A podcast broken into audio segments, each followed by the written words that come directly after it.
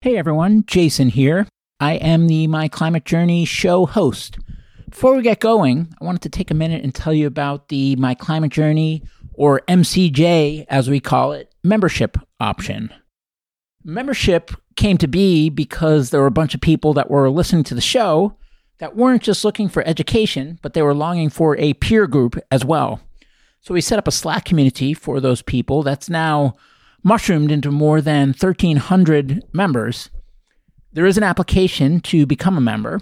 It's not an exclusive thing. There's four criteria we screen for: determination to tackle the problem of climate change, ambition to work on the most impactful solution areas, optimism that we can make a dent and we're not wasting our time for trying, and a collaborative spirit. Beyond that, the more diversity, the better.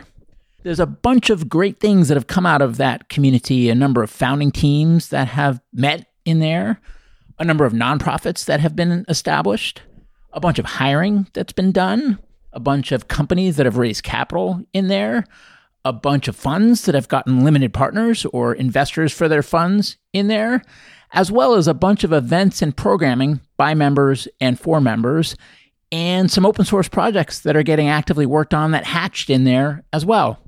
At any rate, if you want to learn more, you can go to myclimatejourney.co, the website, and click the Become a Member tab at the top. Enjoy the show. Hello, everyone. This is Jason Jacobs, and welcome to My Climate Journey. This show follows my journey to interview a wide range of guests to better understand and make sense of the formidable problem of climate change, and try to figure out how people like you and I can help. Today's guest is Dr. Suchi Talati, the Chief of Staff for the Office of Fossil Energy and Carbon Management at the U.S. Department of Energy. As a principal member of the FECM leadership team, Suchi is responsible for supporting the Assistant Secretary in advancing the office's mission. I was excited for this one because fossil energy and carbon management are such important topics as it relates to the clean energy transition. We cover a lot in this episode, including Suchi's journey and what led her to doing the work that she's doing now. And we also talk about big oil and the role of big oil in the clean energy transition and the role of fossil fuels in the clean energy transition. We talk about energy poverty versus climate change and how to balance those interrelated yet distinct issues. We talk about carbon removal, whether we'll need it, how much we'll need it, where it is in the adoption curve, some of the barriers to adoption, what it will take to get it to where it needs to go, and what kinds of timeframes and how realistic is it that it will get there. We also talk about the role of policy, the role of government, the role of innovation, both breakthrough innovation as well as deployment. And we talk just generally about what some of the biggest blockers are to the clean energy transition and how we can unlock faster progress. Suchi, welcome to the show. Thanks for having me. Thanks for coming on. I was excited for this one. I feel like if you look at my career, I've grown up all in small, high-growth startups. You seem like a policy person through and through. And gosh, policy is such an important lever for climate, and therefore I've been investing the time in trying to get myself up to speed, but I still feel like a newbie, to be honest. So it's a real honor to have you on the show, and I feel like I can learn a lot from you. You're way too kind, but I'm always excited to talk about climate and energy policy, and I've also been so lucky to have had the opportunity to learn from so many amazing people in this field. So excited for this conversation. Awesome. Well, maybe for starters, just talk a bit about the work that you do at the DOE, both personally and the department that you're a part of, just to give some context to listeners. So I'm the Chief of Staff of the Office of Fossil Energy and Carbon Management at the Department of Energy. I joined the administration on January 20th, so I've been here almost a year, and it's been incredibly exciting and incredibly chaotic, but I think in definitely a good way. I think this administration and just, all the people who have joined it are just so excited to do good work. And DOE is at the center of that. And so when I joined as Chief of Staff, my priority was to really think critically about the role of fossil fuels and the fossil fuel industry, and also to think about carbon management and what that means as we strive towards net zero by 2050. And so, really important pieces of that include frontline communities that have borne the brunt of the fossil fuel industry and those impacts, but also communities that have been huge parts of the labor input that have gone into both coal mining, natural gas extraction, and also, the workers at these power plants. And so really thinking about what the energy transition means for both of these kinds of communities and how we can do the best work possible for them and for climate. And so in terms of the mandate for the department, is it really focused on policy, or are there other levers that are in your purview?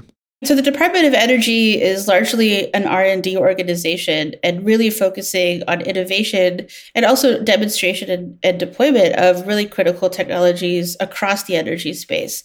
There are applied program offices like Office of Fossil Energy and Carbon Management, the Office of Energy Efficiency and Renewable Energy, but also offices that really think about what that means outside of the innovation space, like the Office of International Affairs, the Office of Policy, Office of Congressional and Intergovernmental Affairs. And so these are all really important groups of people that are working together for one coherent mission, which is to demonstrate and deploy these critical technologies to solve climate change.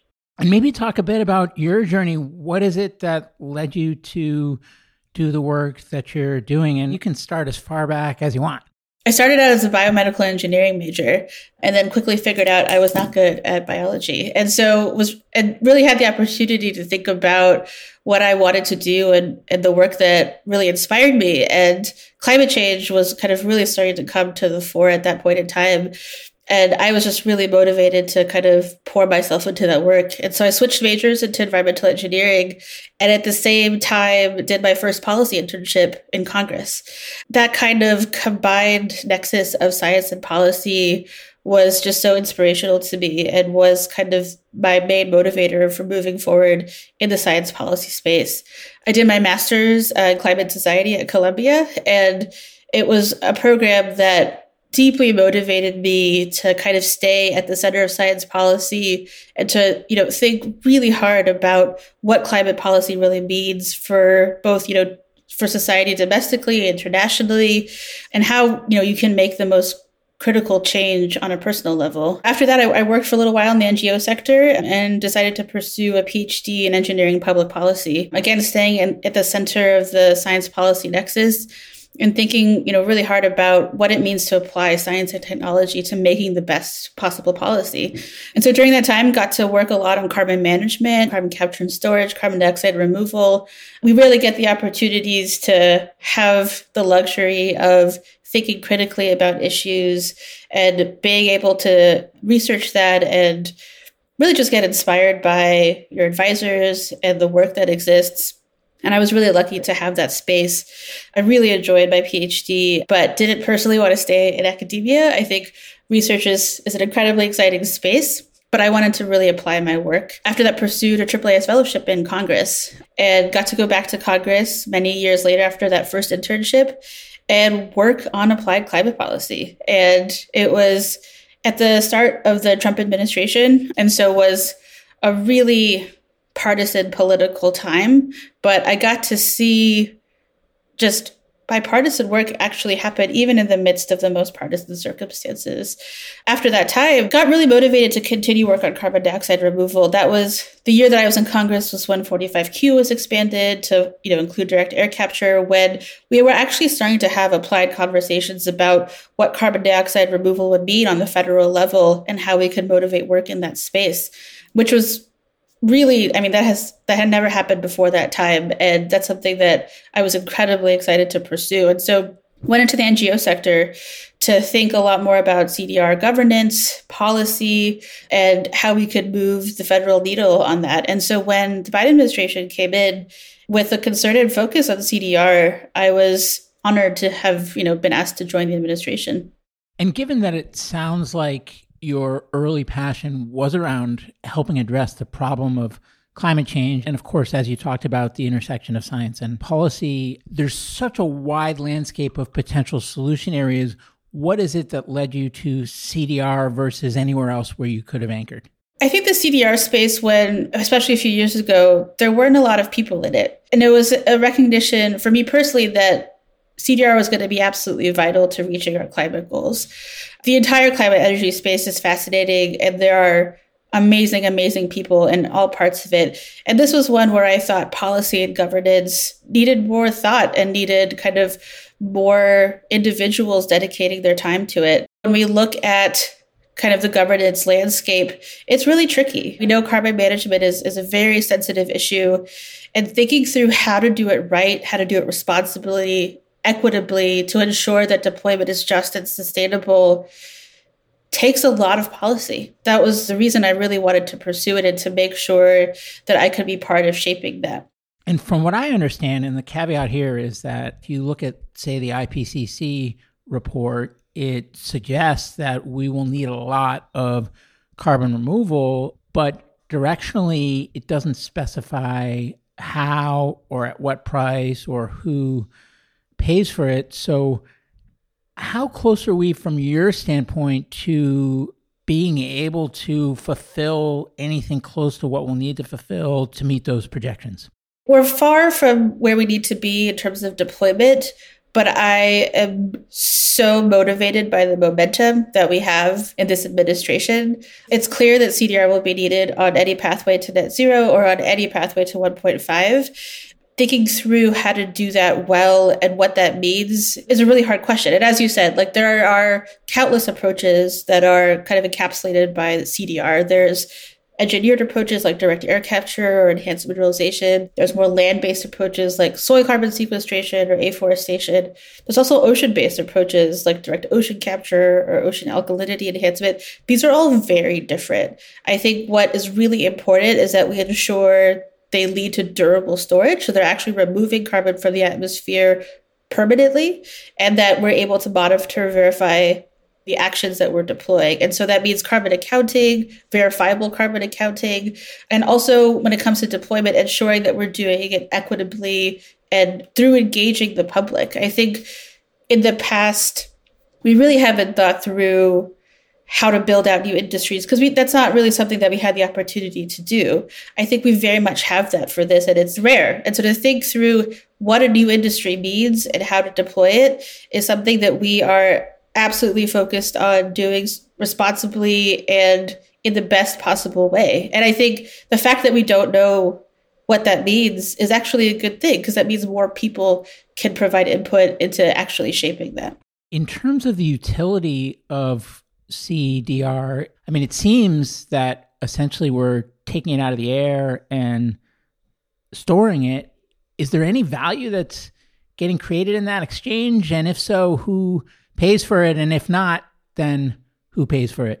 I think one really critical question is who gets to assign value. And we put value on a lot of things that don't inherently have monetary value. And so at some point, it's the role of the federal government to pay for these types of removals. Now, that said, that is policy that does not exist yet. And, when it comes to having carbon to, convert or store, some doesn't inherently have any market value, but some do. And so, for example, we can utilize carbon right now for building materials, which do have inherent value. We can also convert the CO2 into chemicals, which have inherent value.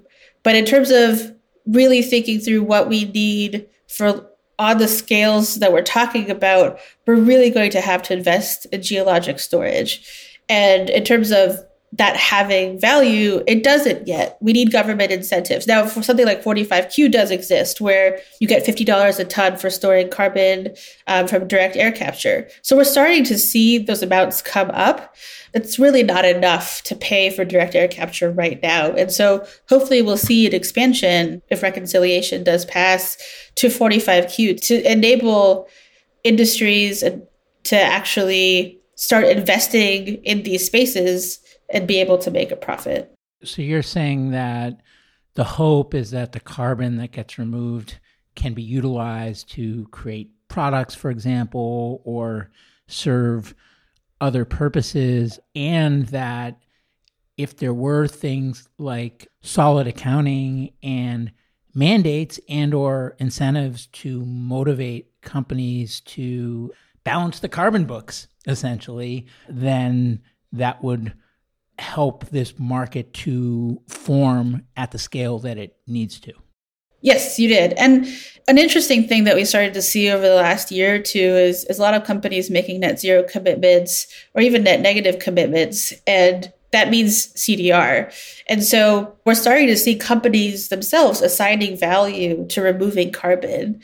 Now, that said, a voluntary offset market is something that is not yet regulated. And so deciding what a real offset means and if we are applying carbon accounting in the best way to those offsets, I don't think that's happening yet. And so I think it does take the federal government to really define what high quality offsets are and how companies or the private industry should be interacting with the market.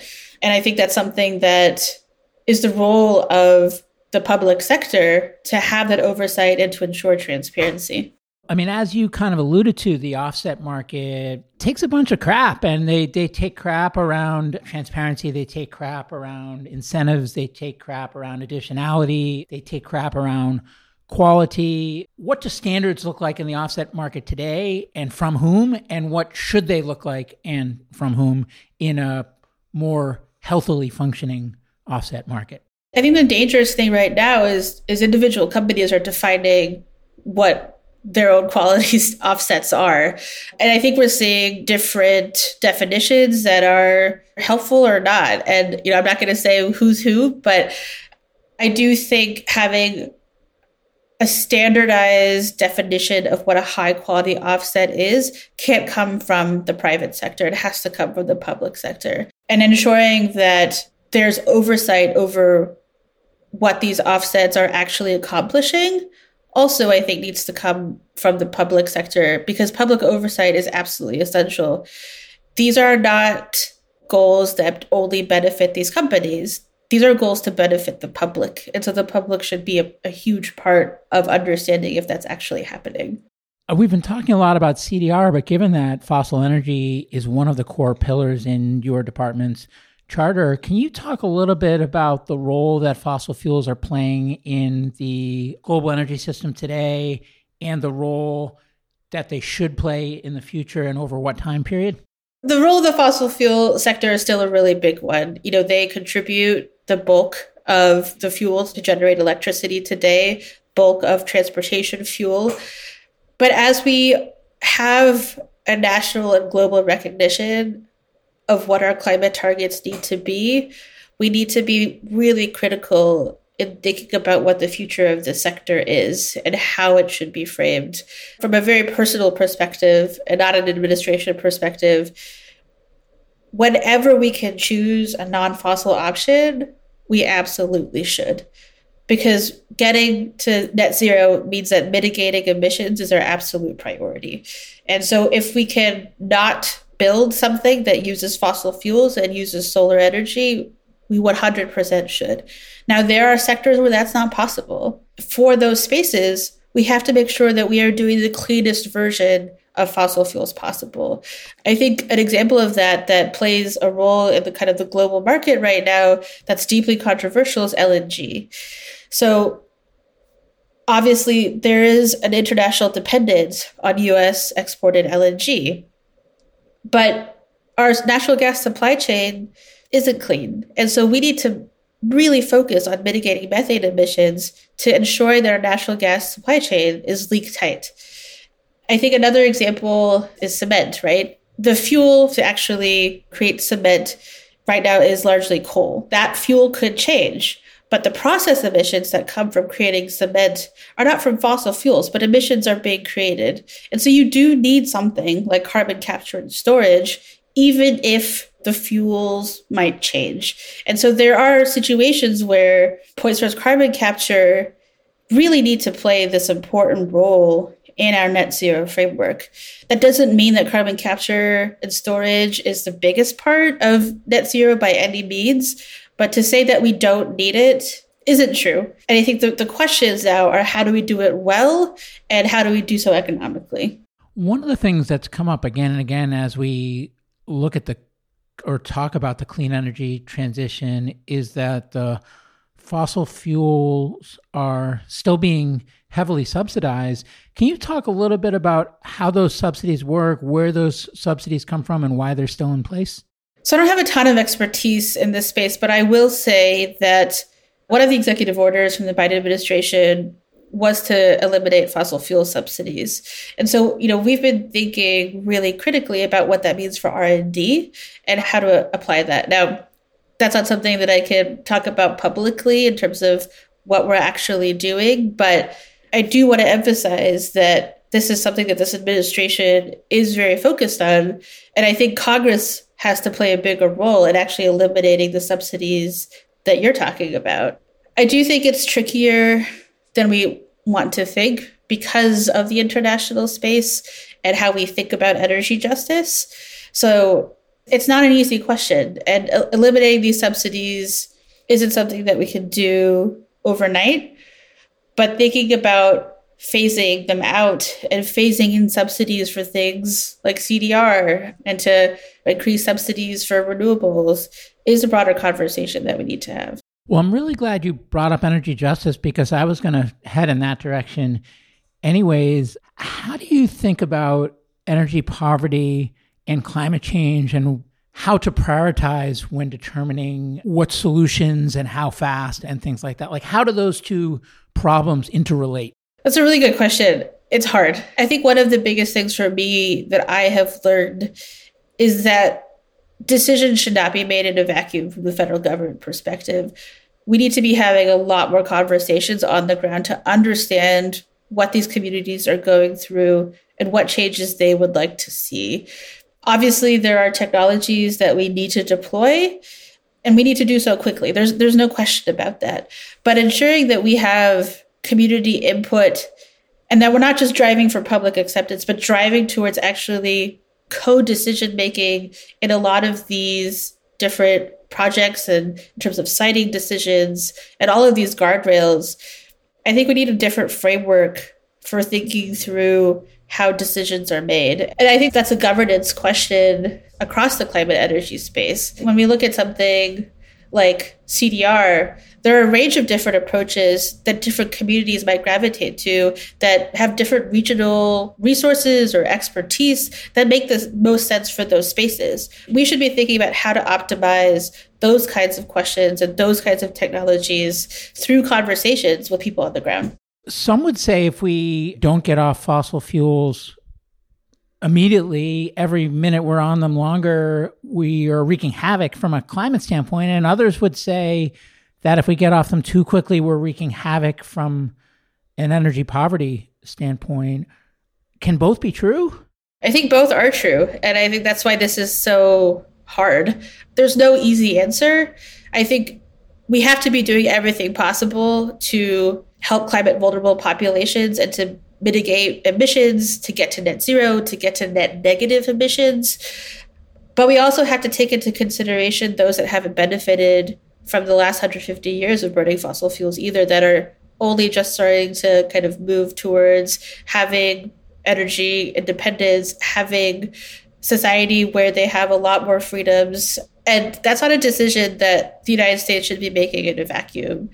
There needs to be a lot more international participation, one, but also conversation focused on the global South, and not conversation about the global South, but with the global South. How do they want to see these changes implemented? Most of the climate vulnerable populations are in the global South, but those are also the ones experiencing the most energy poverty. We shouldn't be making any of those decisions for them.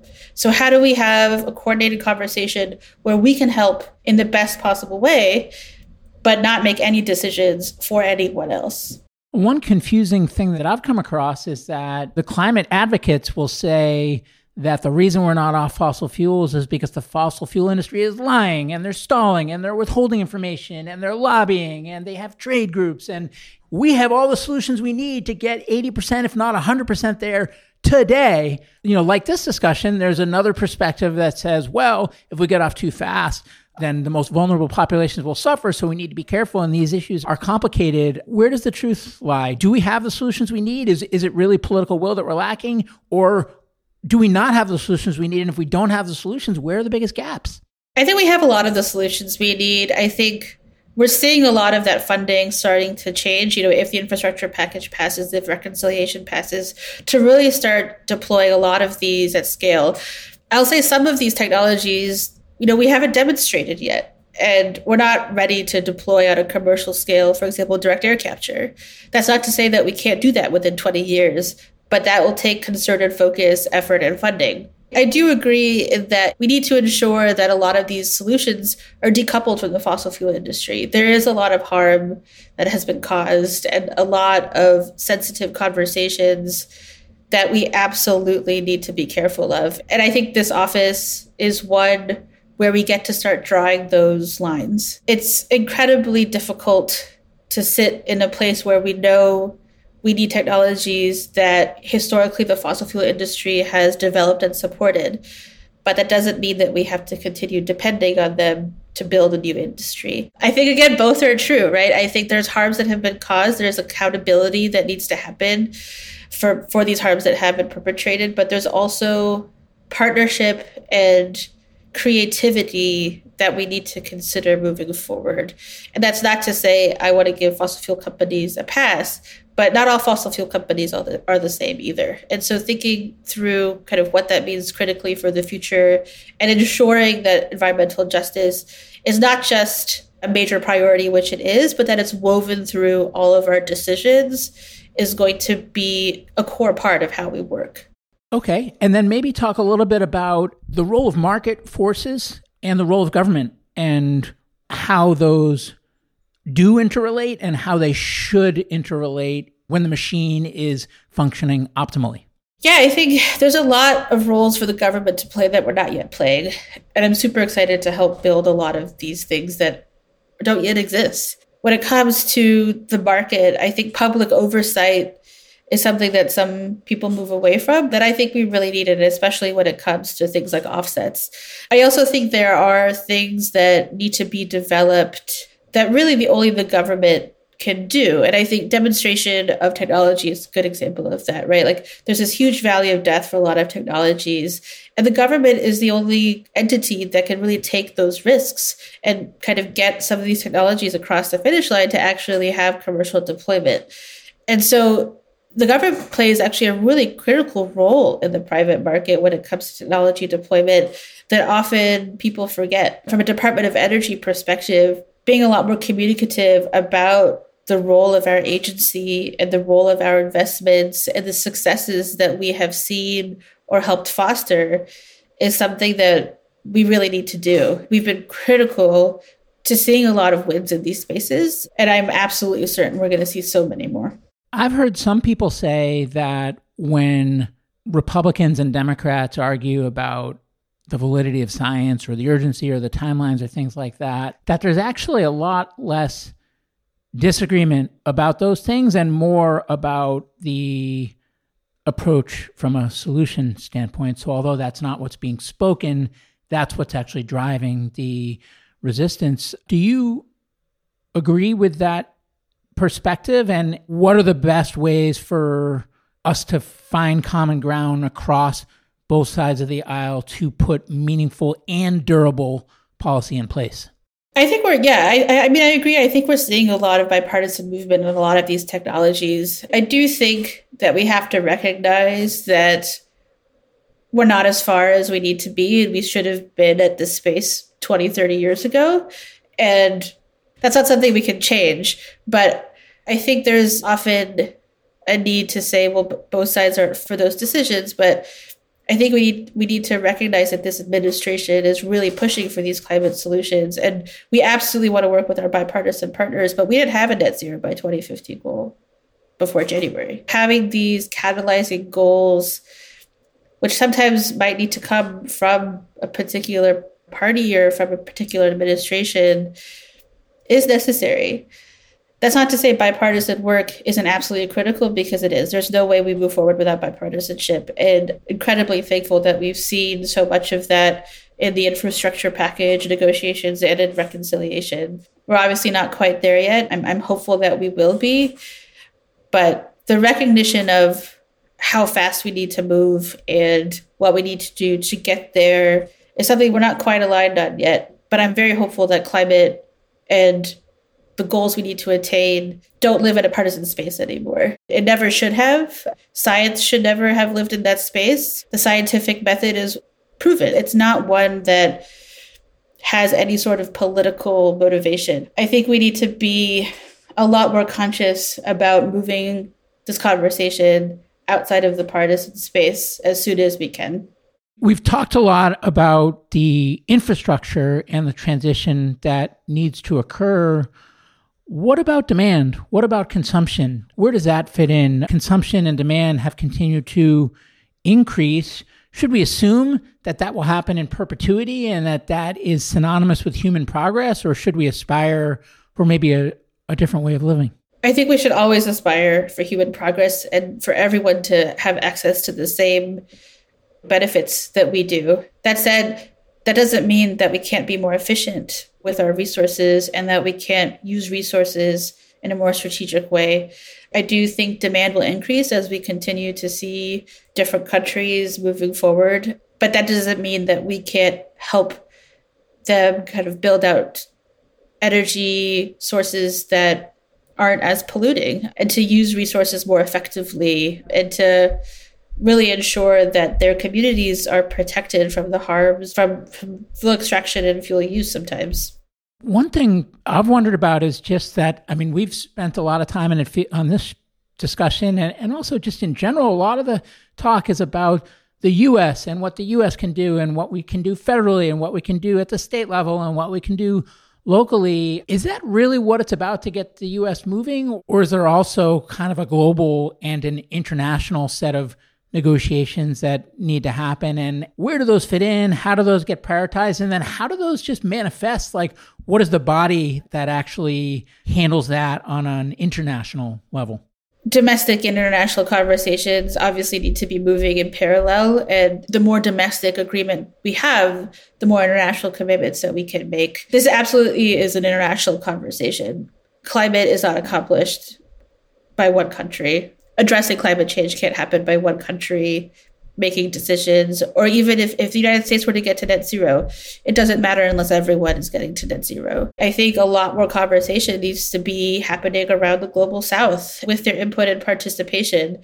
A lot of conversations focus on the EU and the United States and China, all of which have critically important contributions, but that doesn't mean other countries don't. And so I think being more inclusive in these conversations is something that I strive for and that I hope the administration strives for too. You know, when it comes to negotiations, obviously, you know, the Paris Agreement was a huge moment in the global history of addressing climate change. I don't think it goes far enough, and we need to do a lot more in order to actually meet any of our climate targets. Negotiations are going to continue to be really difficult, but I think we need to pour more into them because that's the global stage is where climate lives. A lot of times it seems like people break down different solution areas into breakthrough technology, deployment, and policy and government. And I'm oversimplifying, but is that how you think about the different areas for innovation and progress? And do you rank them in any way, or are they all part of the flywheel and kind of equal citizens? I think policy touches everything. There is no commercial deployment without policy. There is no R&D without policy. Budgets are policy. I think that's a false separation between those sectors because those sectors depend on important policy decisions. Not to say policy is more important than R&D, but it's about creating policy that supports R&D, that supports breakthrough technologies and deployment. Policy is also prioritization. And so all of those decisions affect these other sectors. And in that solutions bucket, there's a chorus of people that say that they don't understand why we're not investing much more into nuclear and that nuclear is the best lever we've got. And then there's a whole bunch of others that say nuclear is bad and nuclear has waste and nuclear is expensive and the U.S. can't build big stuff anymore. And if it was going to be cost effective, it would have been cost effective a long time ago, et cetera, et cetera. In a personal capacity, do you have any view on that and what the future should be? So by no means am I a nuclear energy expert, so I do not want to pretend that I am. I'll say that the vast majority of our zero carbon energy right now comes from nuclear. And so we should really be conscious of that. But at the same time, nuclear waste continues to be a huge issue. That's not really an answer to your question. That's to say that I think sometimes a lot of people who are making the arguments that you said kind of dismiss nuclear out of hand. I think that's really dangerous given how much we depend on it for our current zero carbon energy space. I think the future of nuclear holds a lot of promise. I think there's really interesting R&D in the advanced nuclear space. And I don't really think anyone can say what the future of that is. I think that's dependent on investments, dependent on breakthroughs. And I don't really think we have the luxury of ruling anything out or saying anything can't be part of our net zero plans. And I'll ask you a similar question, but around natural gas. Some people say we need to get off it as quickly as possible. Some people say it's an essential bridge fuel, and other people say it's a long-term pillar of the clean energy transition. What's your view? I'll say that I don't like making declarative statements about such a broad space. I'll say that, we have goals to reduce our emissions by 50% by 2030 and to have 100% clean electricity sector by 2035. What the role of natural gas is in that space, policy and the market will dictate. We're going to have to be very careful thinkers about what that means and how we ensure that communities that depend on natural gas resource extraction think about this. And so I don't think there's an answer here. Natural gas continues to be a really important part of our electricity sector. But how we create policy that leads to 100% clean electricity is going to be really important. I do think we're going to need CCS on gas. At what scale? I don't know. And that's something that we're trying to figure out that this administration will be making critical decisions around. And now that we're kind of doing a lightning round of lightning rod topics, I see that you have some geoengineering research in your past. I'm curious what your perspective is on that in terms of whether we'll need it and also just how important it is to be doing research in that area and where there's danger and where there's opportunity.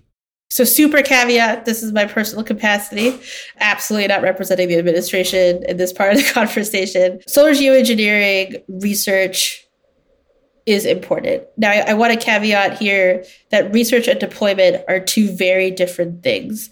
Both require really thoughtful governance. The United States has started investing in solar geoengineering research already, very minimally, but we saw $4 million appropriated for the first time in FY20, $9 million in FY21, and we'll see what happens in FY22. We need to ensure that there is a governance structure that has public oversight for that research.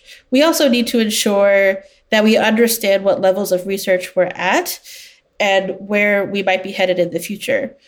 For people who say we really shouldn't be researching this because of moral hazard reasons, aren't considering kind of the moral implication of not doing this research. One, this research could show that solar geoengineering is not feasible. That's an outcome that could happen. We really don't know because we haven't actually done enough to understand that. Making that assertion also, again, doesn't take into account the global south. We can't claim to be speaking on their behalf or to be supporting climate justice if they're not part of the solar geoengineering conversation. The really hard part about solar geoengineering is that it's inherently global, but that means decision-making is also inherently global. What does that mean for research? How do we think about creating research oversight frameworks on an international scale?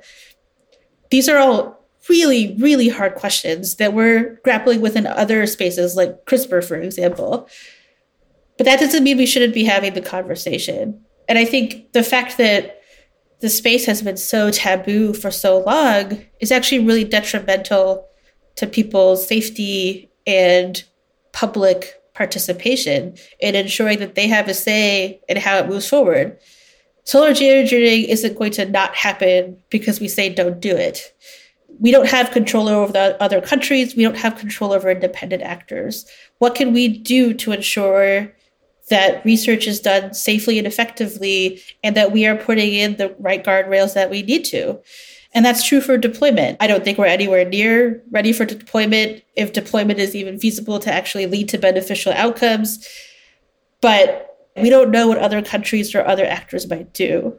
How do we prepare for that? How do we think about that? And these are questions that we can leave to answer later. These questions require international answers. One of the last questions, and this is also in a personal capacity, but the financial markets seem pretty sophisticated. And I'm just a startup entrepreneur. I'm no expert on global financial markets. But one thing that has come up again and again as I've been learning about this area is climate risk. And I'm just curious your perspective on how much of that risk has been factored in and how on top of that risk the financial markets are, and how exposed or flat-footed we might be, given that some people say that that risk is not factored in anywhere near the level that it should be already, let alone looking into the future. I totally agree with that last statement. I do not think it's factored in at the levels it needs to by any means. I think the risk is far greater than we realize. And I think we see that with every new IPCC report, that we haven't taken into account XYZ variables, and actually this might happen, or this might happen at 3 degrees, at 4 degrees. That's not to say that we haven't thought about it and that some aspects of the global financial market have started really thinking about how to integrate that, but that can't be done in a silo. And climate risk affects literally every sector. And so every sector has to take that risk seriously. And I don't think we're there yet, which is, unfortunate, but I really hope that there's a lot more motivation to do so. And a number of people that listen to our show, it's pretty diverse, the audience, but there's people that work in big tech, there's people that work in startups, they could work in all kinds of sectors, alternative protein, they might work in ag, they might work in batteries and storage, they might work in wind, they might work in geothermal exploration, they might work in direct air capture or carbon capture and storage, they might work in CPG or carbon markets or aviation or cement or anything.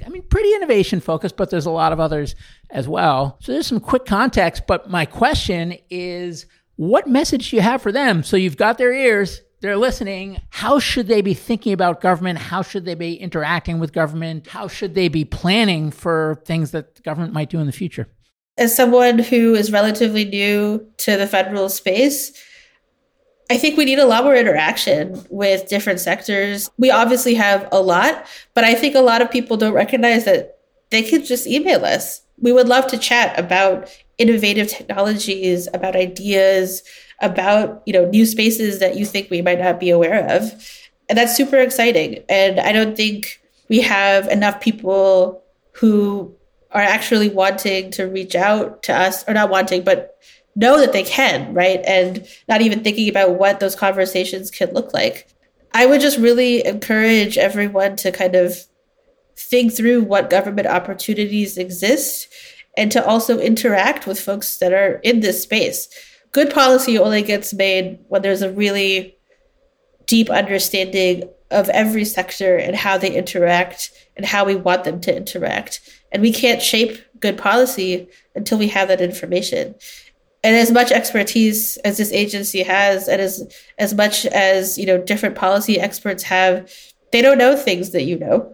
Please help us. Help us make the best policy for your technologies to be able to move forward and to deploy and to address climate change.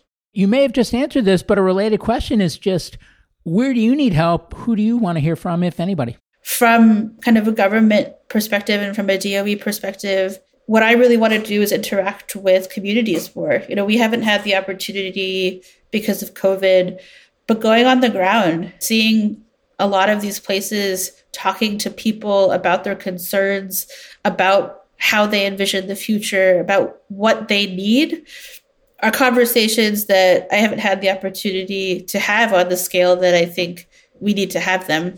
That's something that, we have to do and that we have to deploy.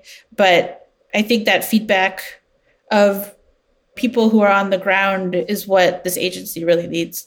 Awesome. Well, Suchi, is there anything I didn't ask that I should have, or any parting words for listeners? I really enjoyed this conversation, and we touched on a lot of deeply sensitive spaces. I live in the center of controversy, so it's still hard for me to answer these questions, but I hope everyone knows that we are doing everything that we can, and this is not something that we can solve alone, and that I hope becomes just a really critical part of all policy moving forward. It's not environmental policy. It's just all policy. And so ensuring that climate is really integrated into how we think about everything is what I hope for the future of this administration, but for the future of global policy. Well, it's a great point to end on. So I can't thank you enough for making the time. I know you're busy and you're doing important work as well. So thanks again and wishing you every success. And if we can ever be helpful at MCJ, please let me know as well. Thanks so much, Jason. Hey, everyone. Jason here. Thanks again for joining me on My Climate Journey. If you'd like to learn more about the journey, you can visit us at myclimatejourney.co. Note that is .co, not .com. Someday we'll get the .com, but right now, .co. You can also find me on Twitter at jjacobs22, where I would encourage you to share your feedback on the episode or suggestions for future guests you'd like to hear. And before I let you go, if you enjoyed the show, please share an episode with a friend or consider leaving a review on iTunes. The lawyers made me say that. Thank you.